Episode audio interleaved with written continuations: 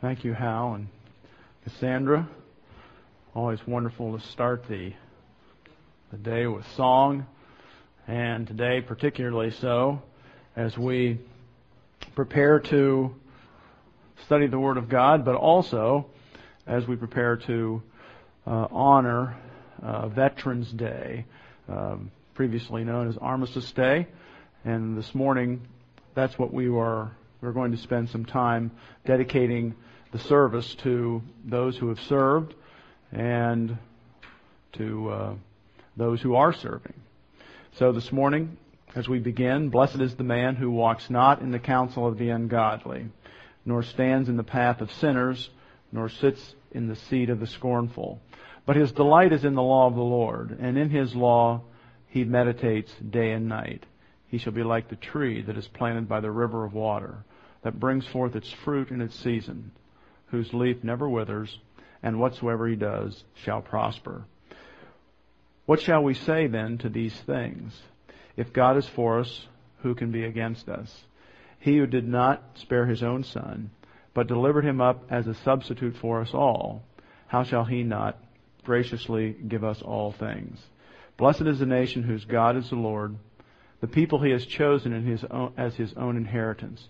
This morning, as we prepare to study the Word of God, we have just a few seconds. I always give you a few seconds. That is our tradition here in the National Capital Bible Church to allow anyone who might have some unconfessed sins in their lives to take just a second or two for that.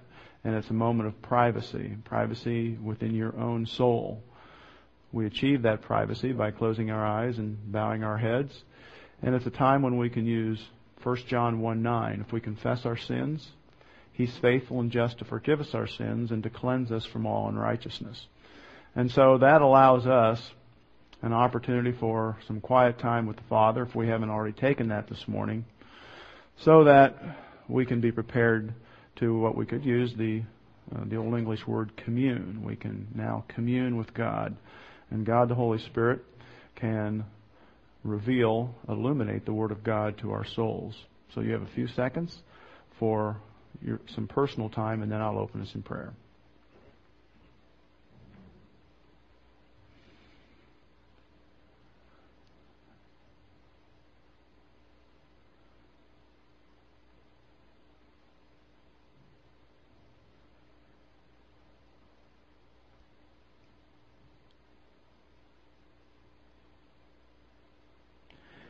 Heavenly Father, we're thankful that we have this day set aside as a holiday to remember, first of all, those who have served, Father, in many wars prior to this. And we know that while ultimately the freedom of the United States uh, rests in your hands, you also know that immediately and provide immediately that it is it is won and defended by those in the military. And we're thankful, Father, that we have a, a wonderful and rich military heritage, and we're thankful for those who have served in the United States military. We're also certainly thankful this, this morning, Father, for the ultimate sacrifice, uh, sacrifice, and that is of our Lord Jesus Christ, who has provided salvation, spiritual freedom for us. And as we study the Word of God this morning and also uh, demonstrate our thankfulness to you for our freedom by honoring those who have served. Father, I pray that we would, in fact, do honor to you. We ask these things in Jesus' name. Amen. All right. This morning, as we begin, we have uh, a lot that I would like to do, and of course, there's never time or enough uh, there's always too much to cover. There's always too much to do, it seems.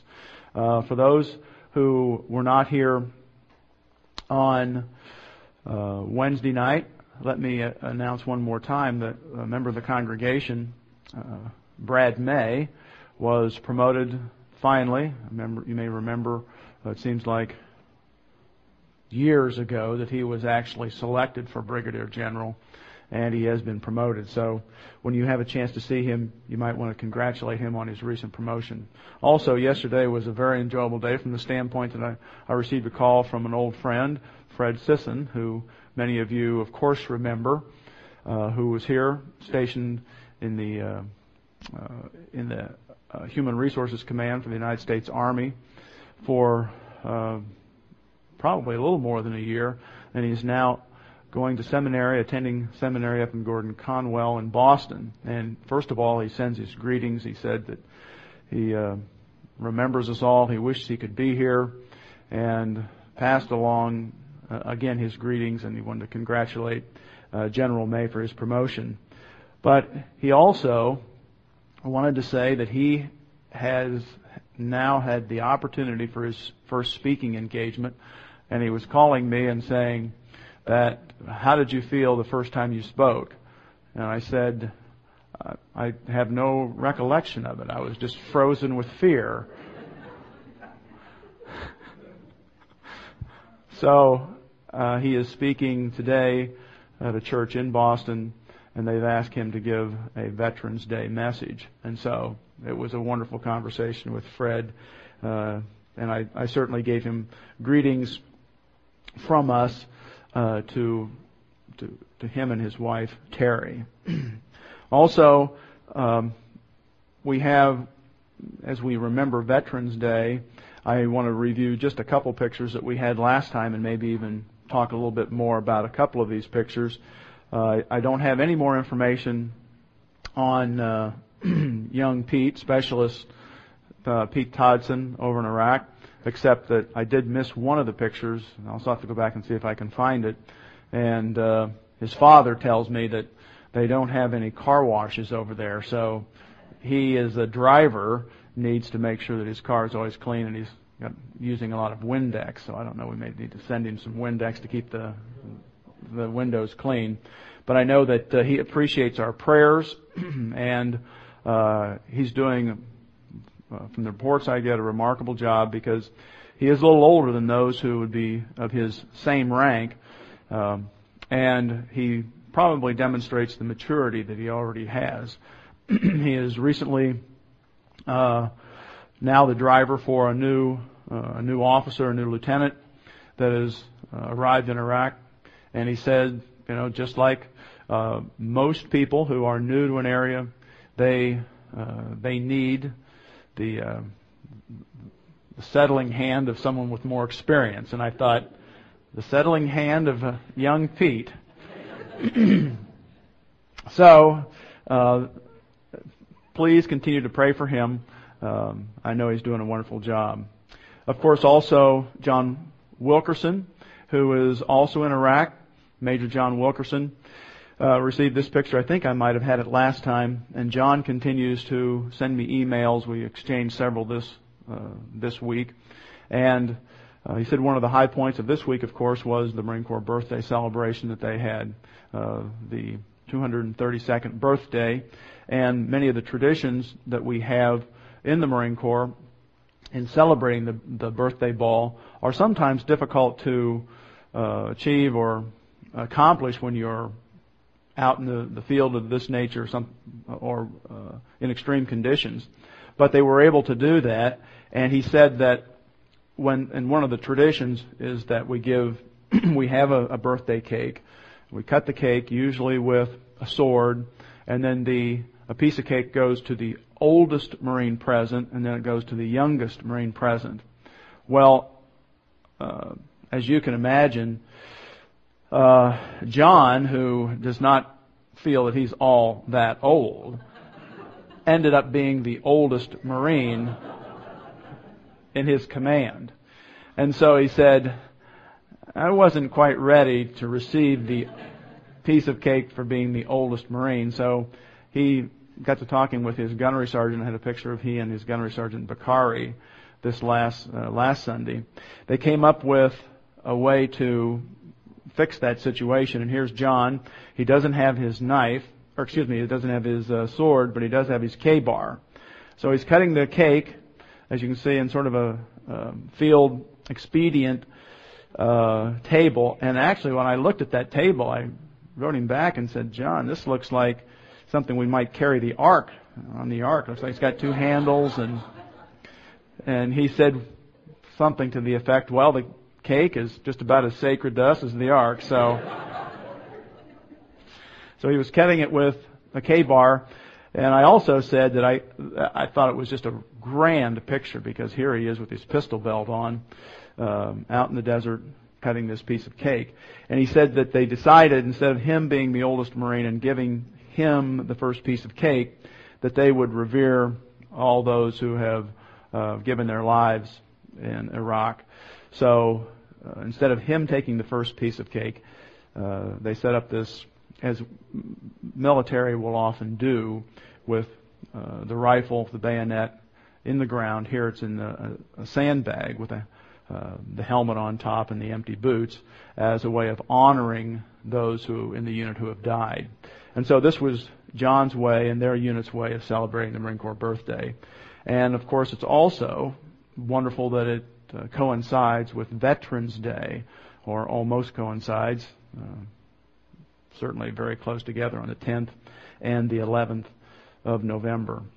I had several emails also, and I don't have a picture of Nathan Waterhouse. Nathan Waterhouse is another member of the congregation who's serving overseas right now. He's in the Horn of Africa, soon to go to Kenya, and we've asked him. Uh, he's uh, Bill Sen uh, communicates with him quite often by email, and he has promised to send us some pictures, although I don't know exactly when those will arrive. But I did have uh, a letter from him, and so in absence of that letter, I thought I would just give you the essence a couple of, of a couple of his letters. He said, uh, and this is, I think Bill may have asked him if there was something he could send him. And he starts the letter uh, with a response, or at least it was a, a question about uh, waffles, Strof, waffles. My parents will every now and then to express their Dutch heritage through the culinary arts, but I've never heard of stroopwafels. Every year at Christmas we make what are called letters, some kind of almond pastry, and give them as gifts. Sounds great though. So uh, he's ready. We're we're sending a, a package to uh, Nathan here soon, um, and since he's headed down to Kenya, he said that about the the only thing he really needs maybe is toiletries. But he says, I remember being, and then he'll talk about that in a minute. He says, I remember being a new member of National Capital Bible Church, and the first time I went with Stephanie, and that's his fiancee. I told her right after the, the sermon that we would we'd go there when we get married, and that I'd finally found the church that God wanted me to find. He says it's amazing how close I came to passing it right by. I came from a little church, so I naturally I'm naturally fond of them. But, and then this is a marvelous compliment, I think, to the congregation as a whole but the National Capital Bible Church has and will do amazing things for the kingdom. So that's a wonderful comment. Says, I can't wait to rejoin the family. I'll be happy to send some pictures. Says he's on his way to Kenya. He'll be there during the month, at least during the month of December. Uh, he goes on to say that the tempo there is seems to be long periods of nothing followed by brief and chaotic periods of activity. Uh, I'll send you some pictures when we, uh, so you can get the idea of what I do here. He says, what I do is not all that hard. It's just, uh, way, it's just much too long to be away from home. He said, in a nutshell, I provide security for those conducting humanitarian missions, and then security, uh, and when the security is taken care of, then I participate in the, uh, the humanitarian portion of the mission. He said, I've done my best to maintain my studies. I was fortunate to attend classes here and earn some credits, but my main focus lately has been the NCO board. So he's studying to be promoted to non-commissioned officer. And so this is an area uh, where, as you pray for uh, Nathan Waterhouse on a weekly basis, you can remember him. He says that he's going before the board this month, uh, a board of E8s and above and some officers. And then he says, I will be re- relocating to Kenya this month. So he says any of the uh, toiletries that you can send me, he would greatly appreciate. And so Nathan Waterhouse, and I may have asked several members of the congregation. I remember we were praying for his uh, fiancee Stephanie to be ex- to be uh, accepted at med school here in George um, Georgetown, I believe, and she's finishing school down in Oklahoma City. So she'll finish school there and hopefully be prepared to come to uh, the D.C. area about the same time he returns from the Horn of Africa. All right. Uh, this morning, I wanted to uh, first of all remember all those who have served in the uh, in our military by just asking those of you who have served if you would please stand. I know that we have quite a few in the in the auditorium who have, so if you would please stand. I know you're very bashful. Here we are, Tony, that's right. Thank you very much. And Theron. All right. I'd like to, again, thank you very much for your service.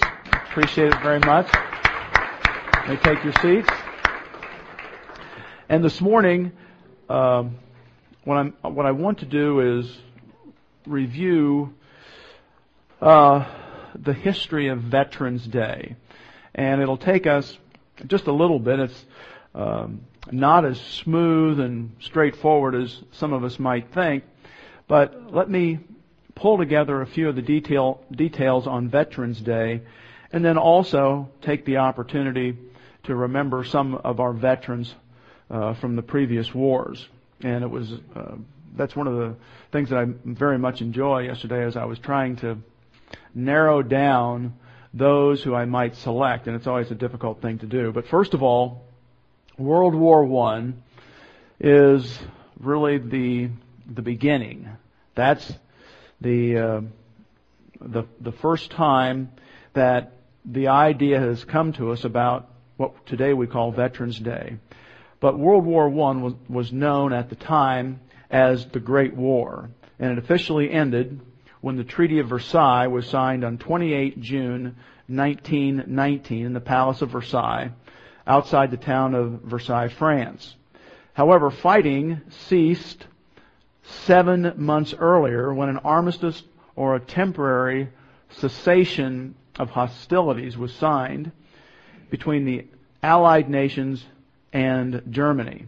And the importance of the cessation of hostilities really establishes the day for Veterans Day because the armistice was planned and it was signed on the 11th hour of the 11th day of the 11th month. And so that is why we celebrate uh, today Veterans Day on November 11th. And in reading several of the accounts of that occasion, um, and I'll read a little bit more about this gentleman, Eddie Rickenbacker, who was a squadron commander at the time, in France um, was flying over the lines uh, at the 11th. Matter of fact, he was up there about oh half an hour to an hour, uh, maybe around 10 o'clock on November the 11th, and all the aircraft had been had been grounded that day. So there were no aircraft flying from any of the German positions, uh, aer- aerodromes as they called them, or from the uh, the Allied side. But uh, Eddie Rickenbacker who became famous for saying if there was something that needed to be done, it was always better to do it and then ask permission later. And so he said that he just felt the need to be in the air over the lines when the uh, the treaty was going to be signed. And so he sort of counted it down as he was flying his SPAD, SPAD 1 with the emblem on the side, which was the uh, American top hat painted with the stars and stripes in a circle. And the reason they had that was the Americans had thrown their hat in the circle. And so they were now serving and they thought that was a good emblem to have on their planes. But he was flying over the uh, trenches at the time. And he said there was, it was, the, the trenches were calm. He could see that on the one side, on the the Allied side, the brown uniforms were down in their trenches, and on the uh, the German side, the gray-green uh, uniforms were down in their trenches as well. And as he counted it down himself, flying uh, south to north over the lines, he said slowly he could see people coming out of the the trenches and out of the foxholes, and they started cheering and uh, shooting flares in the air. Might have been a little dangerous for him to be up there, but he said slowly he could see them hugging each other as he got lower and lower and flying over the trenches, and then pretty soon they started to join. They came together, hands hugged each other, and it was a joyous occasion because not only were, you know, for the world at large was the war over, but for the individual soldier on the ground, the war was over. And the uh, Allies and um, the Americans and the Germans and the French and the Germans and the British and the Germans all were uh, very happy to have the war over. But anyhow, that brings us to the 11th hour of the 11th day on the 11th month. And as I said, I'll talk a little bit more about Eddie Rickenbacker, a, an unbelievable story uh, about that young man and how he grew into um, quite an individual. But anyhow, in November of 1919, oh, and by the way, that the uh, armistice that was the temporary cessation and then the armistice that was signed on 28 June 1919 was known as the war to end all wars. Well, of course, we know that it wasn't the war to end all wars, although certainly a very horrific war at that time. And we've certainly, and we've had wars since then. And we have to understand that, as our Lord Jesus Christ told us, that there are going to be wars, wars and rumors of wars until He returns. And we are not going to change that fact. In November of 1919, President Wilson proclaimed November 11th as the first commemoration of Armistice Day. He said, to us in America, the reflections of Armistice Day will be filled with solemn pride in the heroism of those who died in the country's service and with gratitude for victory, both because of the uh, both because of the thing from which it has freed us, and because of the opportunity it has given America to show her sympathy with peace and justice in the councils of nations. Of course, he was soon to be pushing for his League of Nations, which uh, the United States decided uh, and I think rightfully so, not to participate. The original concept of the celebration was for a day, was for a day observed with parades and public meetings and brief suspension of business beginning at 11 a.m. So the first idea was whenever the 11th uh, fell during the month, we would just continue for the most part business as usual until we got to 11 o'clock. the United States Congress officially recognized the end of World War I. This is very interesting. When it passed a concurrent resolution on June 4th, 1926, almost 10 years later. And it said, whereas the 11th of November 1918 marked the cessation of the most destructive, bloody, and far-reaching war in human annals and the resumption by the people of the United States of peaceful relations with other nations, which we hope may never again be severed, of course, that hope went out the window very soon.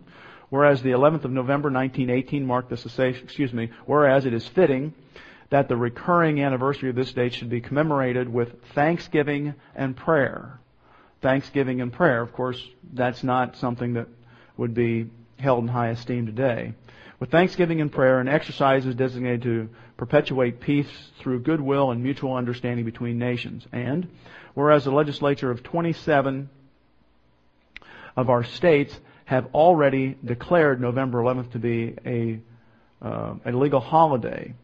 Therefore, be it resolved by the Senate, the House of Representatives concurring, that the President of the United States is requested to issue a proclamation calling upon the officials to display the flag of the United States on all government buildings on November 11th and invite the people of the United States to observe the day in schools. I don't know how many schools today really will be observing Veterans Day. Schools and churches. So what we are doing here this morning, uh, I guess you could say we're following the wishes of Congress and the President, or other suitable places with appropriate ceremonies of friendly relations with all people. So we're friendly relations here with all people. Now, there were a few intervening events between the June 4th, 1926 uh, official recognition And in 1920, on the second anniversary of the armistice, remember it's been set aside, France and the United Kingdom held ceremonies honoring their unknown war dead, their unknown dead from the war. In America, at the suggestion of church groups, President Wilson named the Sunday nearest Armistice Day, Armistice Day Sunday. And it was to be on which services should be held, and he said, in the interest of international peace. Uh, we will do that this morning in the interest of international peace because we'll be talking about our Lord Jesus Christ, and someday, and, and the trust that our our uh, military forces have in Him, should have in Him, and many do, and it's through Him that we achieve uh, personal peace, spiritual peace, peace, and then someday even uh, world peace. Congress in 1921 passed legislation approving the establishment of the Tomb of the Unknown Soldier in Arlington National Cemetery, and November the 11th was chosen for the date of that ceremony. And accordingly, on October the 20th of that year, Congress declared November the 11th, 1920, uh, November the 11th, 1921, a legal federal holiday to honor all those who participated in the war. And the ceremony was conducted with great success. And then, as I said, it was in 1926 that Congress adopted a resolution, and that resolution was directing the President to issue an annual proclamation calling on the observance uh, of Armistice Day. Throughout the 20s and the 30s, most states then established the 11th as a legal holiday. So we see that that's what that's what occurred. And then I read the Declaration on June 4th, 1926. Um, the reason Congress did that was because at that time the federal government didn't assume that it could force a holiday on the states. They knew that uh, the federal government only really had the power to provide a national holiday or a federal holiday to federal workers. And so in 1938, it says Congress passed legislation on May the 13th making November 11th a legal federal holiday, calling it Armistice Day. The United States has no actual national holidays at that time because the states retained the right to designate their own holidays. But again, most of the states followed in suit. In 1938, Congress simply at that time provided a rewording of that resolution. During 1941 through 1945 and 1950 through 53, of course, we moved beyond World War I, the First World War, as it became called soon after World War II began, or it was called the Great War. I remember when I was on recruiting duty up in Boston, one time an older gentleman came up to me and he said I was in the big one. And as soon as he said I was in the big one, I knew exactly what he meant. He said I was in World War One. Um, later on, it was very humorous that about a day later, um, a young man came up to me, and he was apparently either familiar with that phrase. He he looked at me and said, "I was in the big one." And of course, as I was looking at him, I thought, "Well, I know you were not in World War One." He said, "No, I was in the Vietnam War." so for him, the Vietnam War was a big one. That's just a side interesting thing.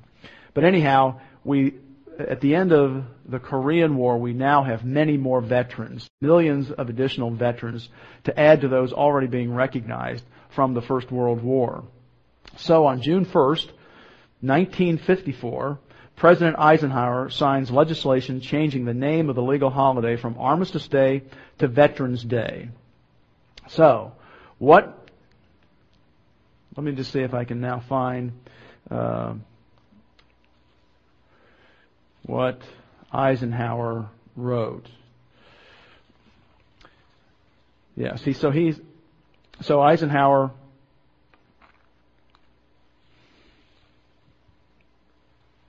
number, let's see here. All right, the legislation uh, reads as follows. An act approved May 13th, 1938 made the 11th of November in each year a legal holiday, a day to be dedicated to the cause of world peace and be thereafter celebrated and known as Armistice Day. Armistice Day was primarily a day set aside to honor veterans of World War I, but in 1954, after World War II, had required the greatest mobilization of soldiers, sailors, Marines, and airmen in the nation's history after American forces had fought aggression in Korea, the 83rd Congress, at the urging of the veterans service organizations, amended the Act of 1938 by striking out the words armistice and inserting in its place the word veterans. With the approval of this legislation, June 1st, 1954, November 11th became a day to honor American veterans of all wars. So that's how we progressed from Armistice Day to Veterans Day. Later that same year, on October the 8th, President Douglas, uh, Dwight D. Eisenhower issued the first Veterans Day proclamation. And the first uh, declaration signed by Dwight D. Eisenhower said, whereas it has long been our custom to commemorate November the 11th, the anniversary of the ending of World War I, by paying tribute to the heroes of that tragic struggle and by re- rededicating ourselves to the cause of peace, and whereas in the intervening years, the United States has been involved in two other great military conflicts which have added millions of veterans living and dead to the honor rolls of this nation. And whereas the Congress passed a concurrent resolution on June 4th, 26, calling for the observance of November 11th with appropriate ceremonies and later provided an act approved May 13th, 1938, that the 11th of November should be a legal holiday and should be known as Armistice Day. And whereas, in order to expand the significance of that commemoration, and I think one of the reasons I've read this one is because I think we capture in this paragraph, and maybe the next one, the uh, the significance. He says, whereas in order to expand the significance of that commemoration and in order that a grateful nation might pay appropriate homage to the veterans of all its wars who have contributed so much to the preservation of this nation. The Congress, by an act approved June 1, 1954, changed the name of the holiday to Veterans Day. Now, therefore, I, Dwight D. Eisenhower, President of the United States, do hereby call all our citizens to observe Thursday, November the 11th, 1954, as Veterans Day. On that day, let us solemnly remember the sacrifices of all who have fought so valiantly on the sea, in the air, and on foreign shores to preserve our heritage of freedom. And let us consecrate ourselves to the task of promoting and enduring peace so that their efforts shall not have been in vain. And of course, one of the ways that we consecrate ourselves to the task of promoting and enduring peace is by ensuring we have two things. First, a very strong spiritual heritage in the United States. And then, of course, secondly, by having a strong military. It's not in this uh, official document, but that's certainly the way it should. He says, uh, I also, well, Sadly, after this, notice he said November the 11th, and it happened to fall on Thursday, so it was going to be a day uh, honored on the day that it fell. But sadly, Congress can't seem to let well enough alone, and in 1968, 1968, Congress passed the Monday holiday law, which established the fourth Monday in October the fourth Monday in October as the new date for the observance of Veterans Day. And the law was to take effect in not until 1971. So, what occurs in 1971 is that we almost have complete confusion because people are trying to celebrate Veterans Day and it just doesn't work um, the Uniform Holiday Bill that was signed in 1968 was intended to ensure, and you'll notice I read the reason that we were having Veterans Day with uh, President Eisenhower. And now, see if this sounds familiar or even close.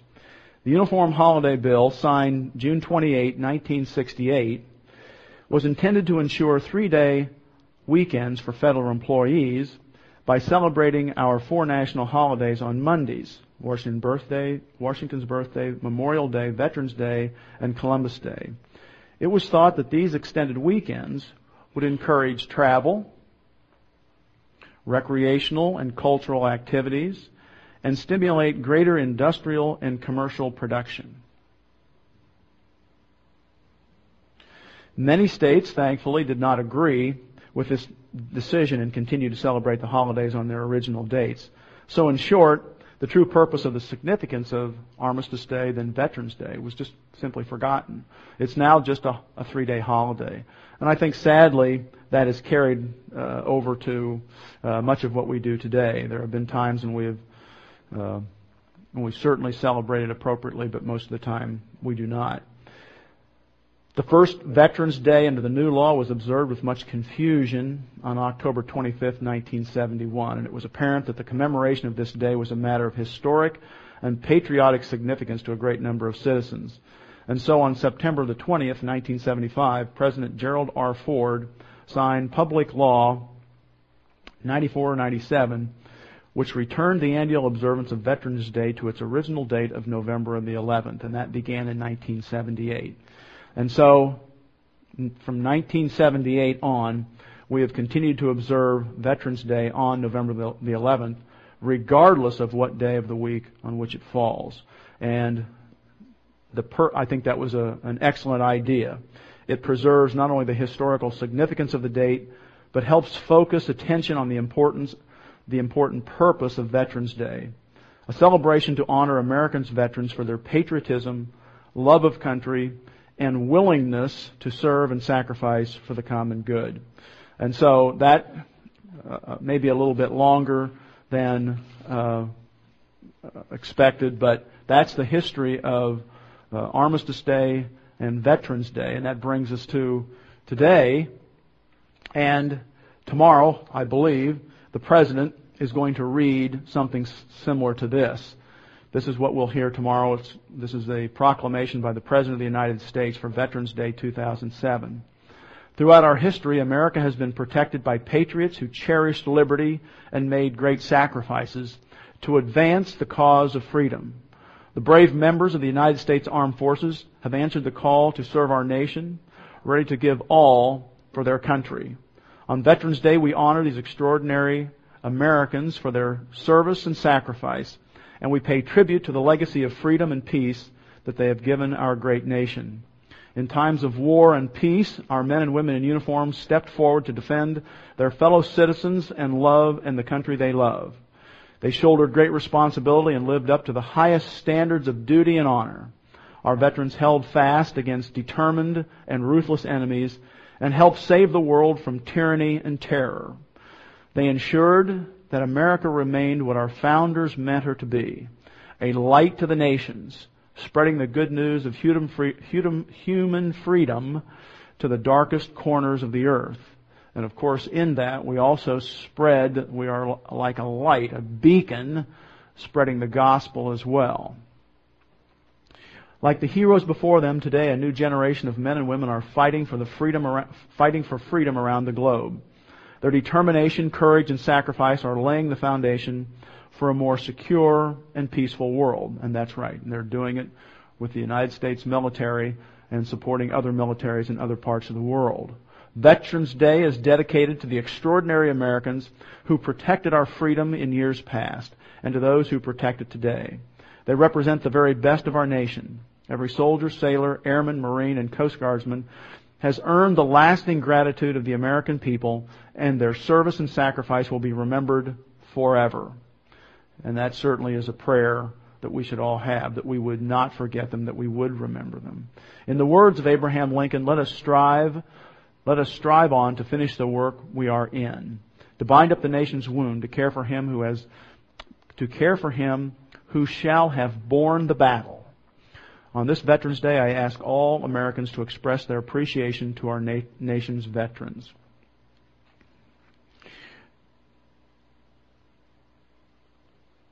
Now, therefore, I, George W. Bush, President of the United States of America, do hereby proclaim November the 11th, 2007 as Veterans Day and urge all Americans to observe November 11th through November 17th. November 11th through November 17th as National Veterans Awareness Week.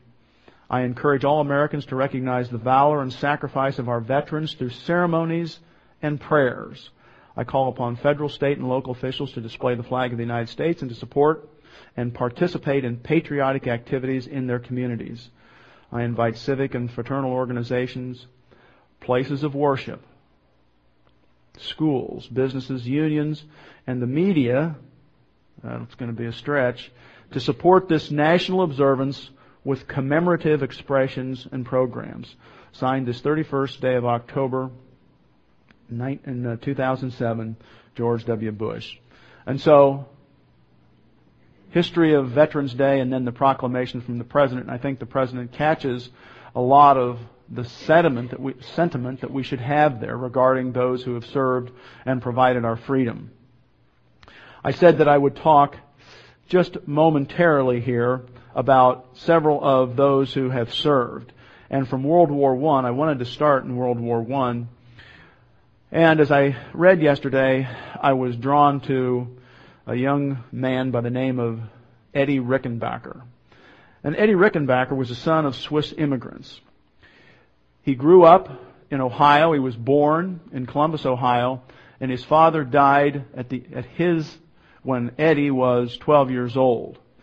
And he said that he knew if he approached his mother, first of all, they were a rather poor immigrant family, but he knew that if he approached his mother and said, I need to go to work, that she would not have allowed him to do so. So the next morning, he simply got up, and instead of going to school, he went to work. He found a job and he started earning something like $3 a week and he would bring that $3 a week home to his mother and he would give it to his mother because it wasn't his money, it was the family's money. And there's a really uh, a remarkable story there about how he would cherish the quarter that she would give him so that he could spend that on the weekends. But he would earn the three dollars. He would walk two miles to work and two miles back. Uh, he could have taken transportation, but it would have cost him a nickel to do that. And a nickel was too much money to spend on transportation. And so he brought the money back, gave it to his mother. But he became, in World War I, the ace of aces. He recorded 26 official victories against German aircraft during World War I and was awarded the Medal of Honor. He is uh, known for many things. He became a race car driver at the age of 16, set numerous speed records in World War I. He volunteered for the Air Service. He was too old and uneducated. He only reached the seventh grade, so he couldn't uh, be part of the flying service. Uh, he also was 27 and you could only be 26. So he said, well, you just press on and wait for your opportunities. So he joined the army. He became a driver uh, for uh, Colonel. Some of you will recognize this name, Billy Mitchell. And he later on, as he talked with the colonel, the colonel said, "Well, if you can pass a physical, we'll see what we can do." So he was driving for the colonel in France. He took his physical.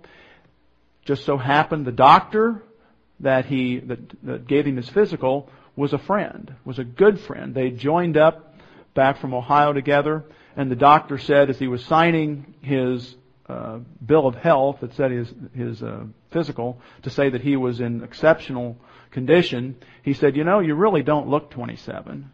You look younger than that." And so he signed him in as being 25 years old.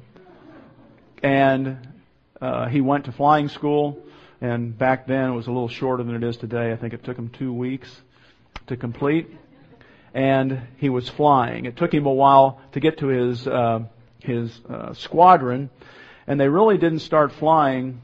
Uh, American squadrons didn't start flying until uh, seriously until 1918, and during that period of time, there were several American uh, squadrons that stood up, and he be, he became part of the 94th Flying Squadron and later on would become the squadron commander at the age of captain.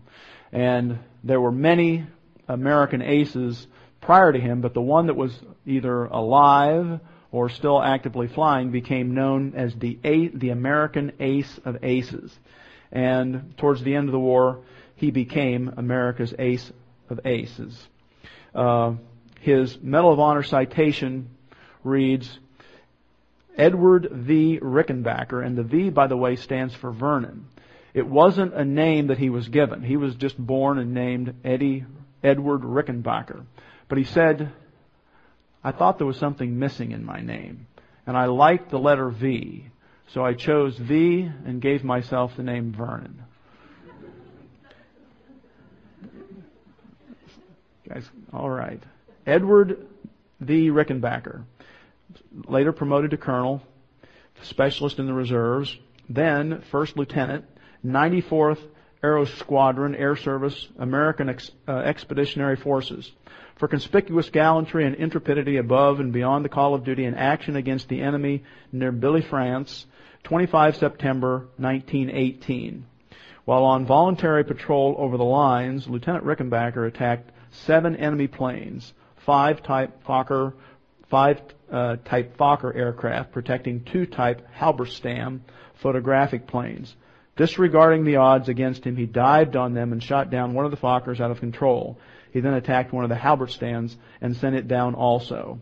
And Medal of Honor citations were much more brief at that time, but you can uh, find Eddie Rickenbacker's uh, story on the internet. It's an, extraordinary story, and there's uh, a passage there that I was reading. He's, he actually wrote two books. Uh, he was shot, not shot down.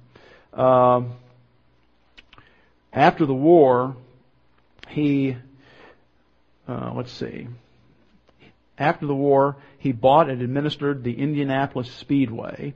He became president of Eastern Airlines. And in October of 1942, he was aboard a B-17 bomber that crashed in the Pacific Ocean while on a secret mission to New Guinea. Iron Man Eddie and six companions survived 24 days afloat on life rafts. And he wrote uh, a book. He called it Seven Came Through. He wrote that book in 1943.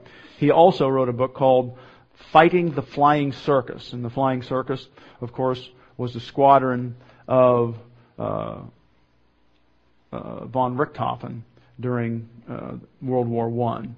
So, a, a, remarkable individual, a remarkable man. Uh, he wrote this. This is one of his. you could call it a prayer, but it's it's sort of his his wish. He says it's not old fashioned to wave and love the flag of our country or to worship God in heaven. Let us acknowledge and be grateful for the blessings of freedom that God has given us. Let us dedicate our lives to the perpetuation of American principles of freedom with confidence. Let us stop and analyze ourselves to find out what life means to us.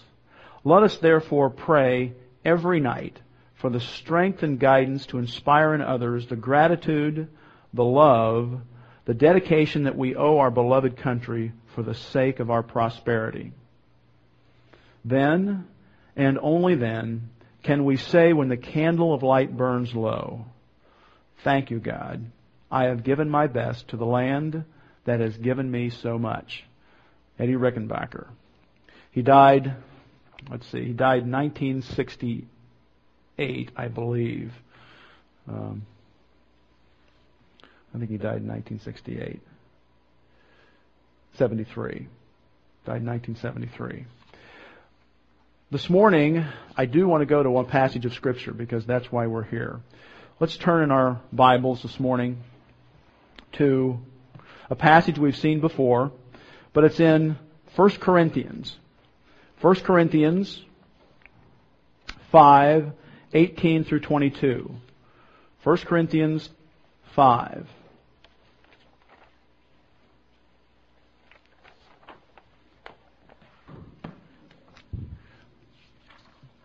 Always takes just a little bit longer to do the things we want to do here. 1 Corinthians 5.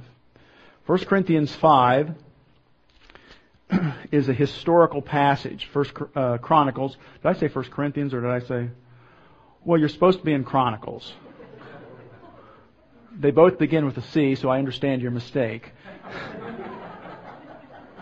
First Chronicles chapter five. 1 Chronicles chapter 5, verse 18. It's a historical passage, and for those of you who are coming to class, to Bible class on Wednesday evenings, you'll recognize this, at least the historical significance of this passage, because we're now talking about the tribes taking the land. And in First Chronicles First Chronicles 5:18, we're now talking about Reuben, the Gadites, and half the tribe of Manasseh. And again, for those of you who are studying Joshua with me, I don't need to say anything more. Because you know that that's on the east side of the Jordan. It's not on the west side of the Jordan, it's on the east side of the Jordan. And that's where these tribes first, along with the other tribes, cleared the area that they requested to have as their inheritance prior to crossing the Jordan east to west and then with a contingent, 44,000 from Reuben, Gad, and half the tribe of Manasseh, they cleared the western side of the Jordan, which we call the land, Ha Eretz.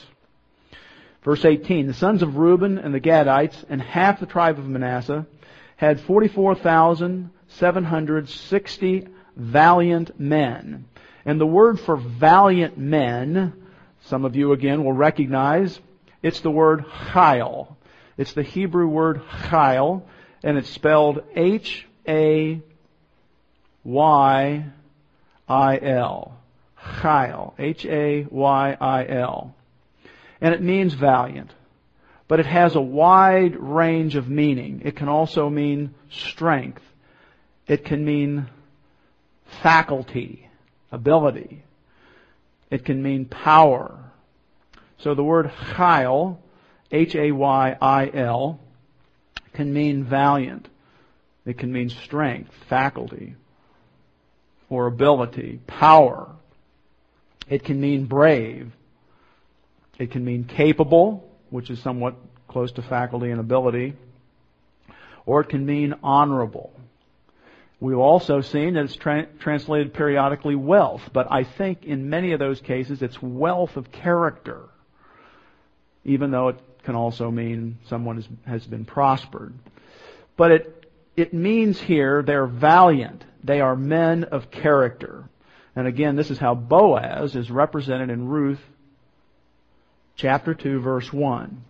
So they are valiant men, able to bear shield and sword, to shoot with the bow, and skillful in war.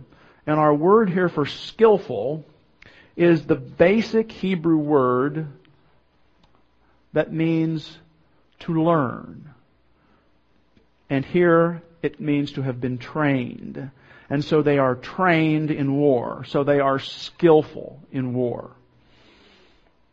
So they are able to bear shield and sword, able to carry the sword and the, sh- the shield and the sword. They're able to use it, to shoot with the bow, and they are trained. They are they have learned the skills of warfare. They're skillful in war who went to war.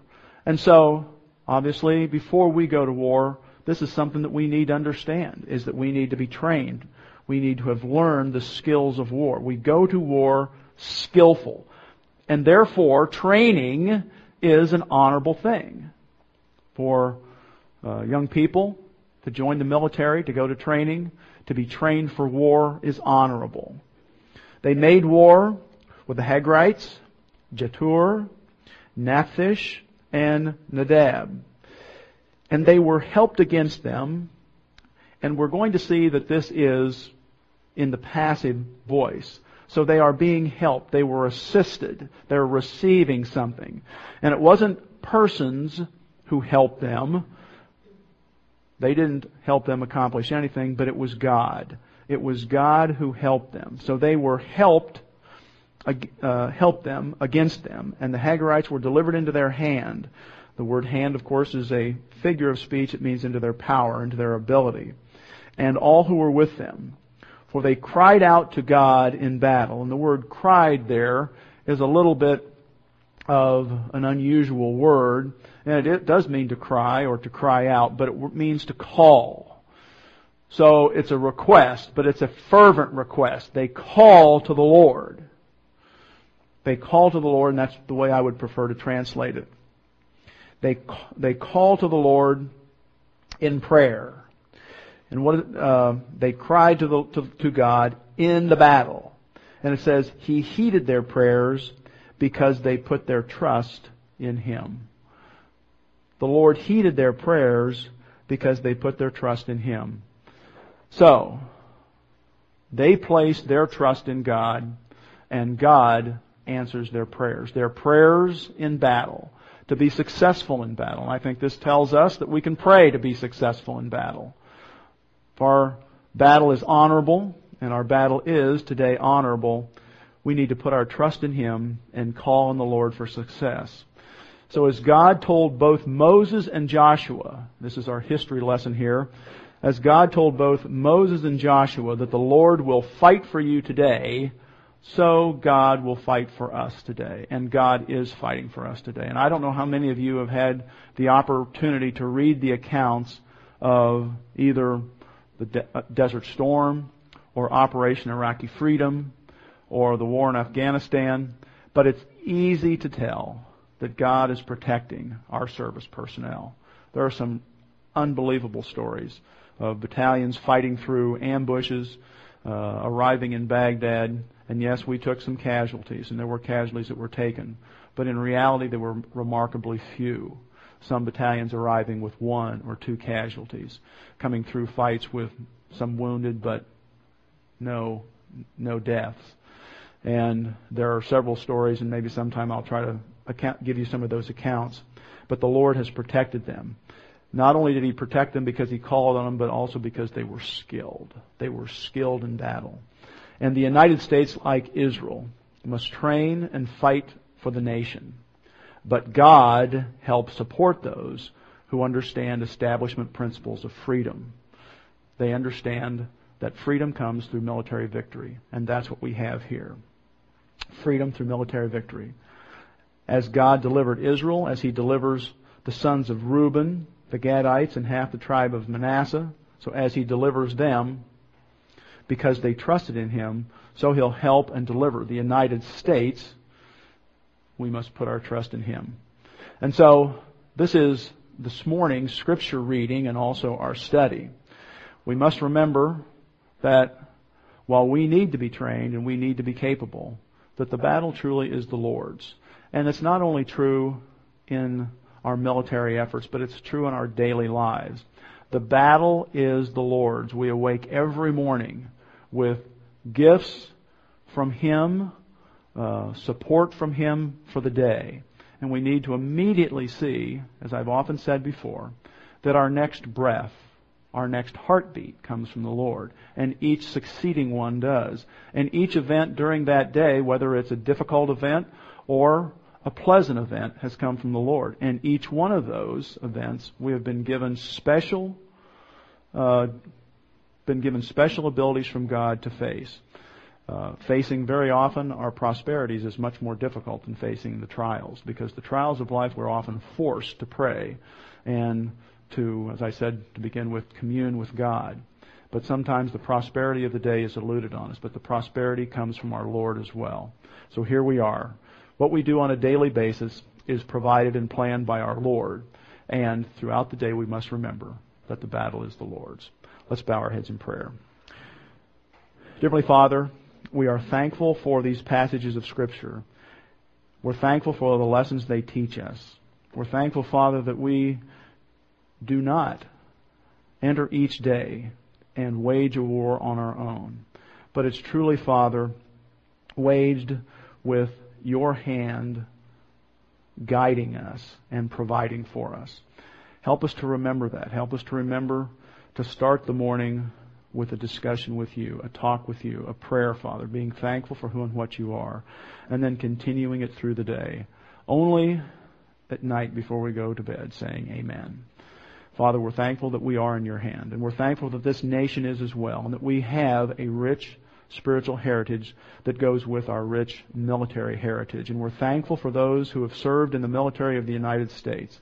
We're thankful for those who have given their lives for our freedom, and we're thankful for those who are fighting for it today.